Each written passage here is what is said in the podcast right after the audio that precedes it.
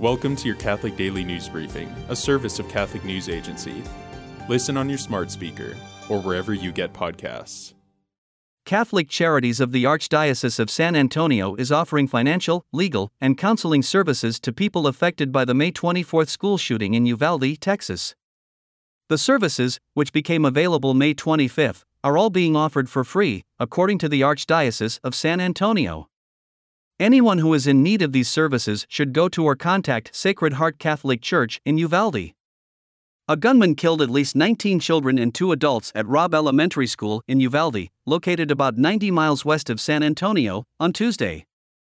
Archbishop Gustavo Garcia Siller of San Antonio told CNA that multiple victims were parishioners at Sacred Heart.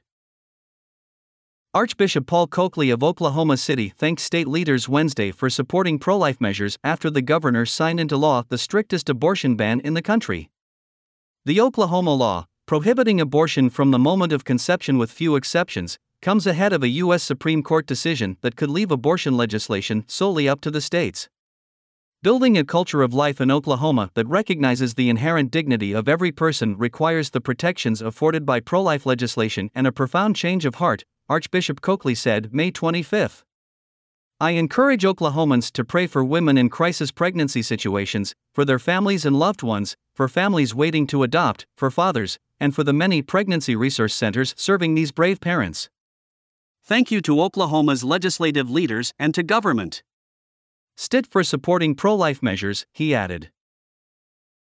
Advocates of legal abortion in Michigan have proposed a constitutional amendment that pro life critics say is so poorly written it would affect almost everything related to pregnancy, threatening parental consent requirements for minors, bans on taxpayer funded abortions, and the state ban on human cloning.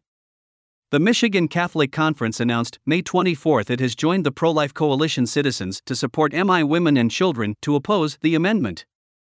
Michigan's existing abortion law, dating to 1931, criminalizes abortion as a felony, except to save the life of the mother. The state law has not been enforced since the 1973 Supreme Court decision Roe v. Wade mandated that all states legalize abortion.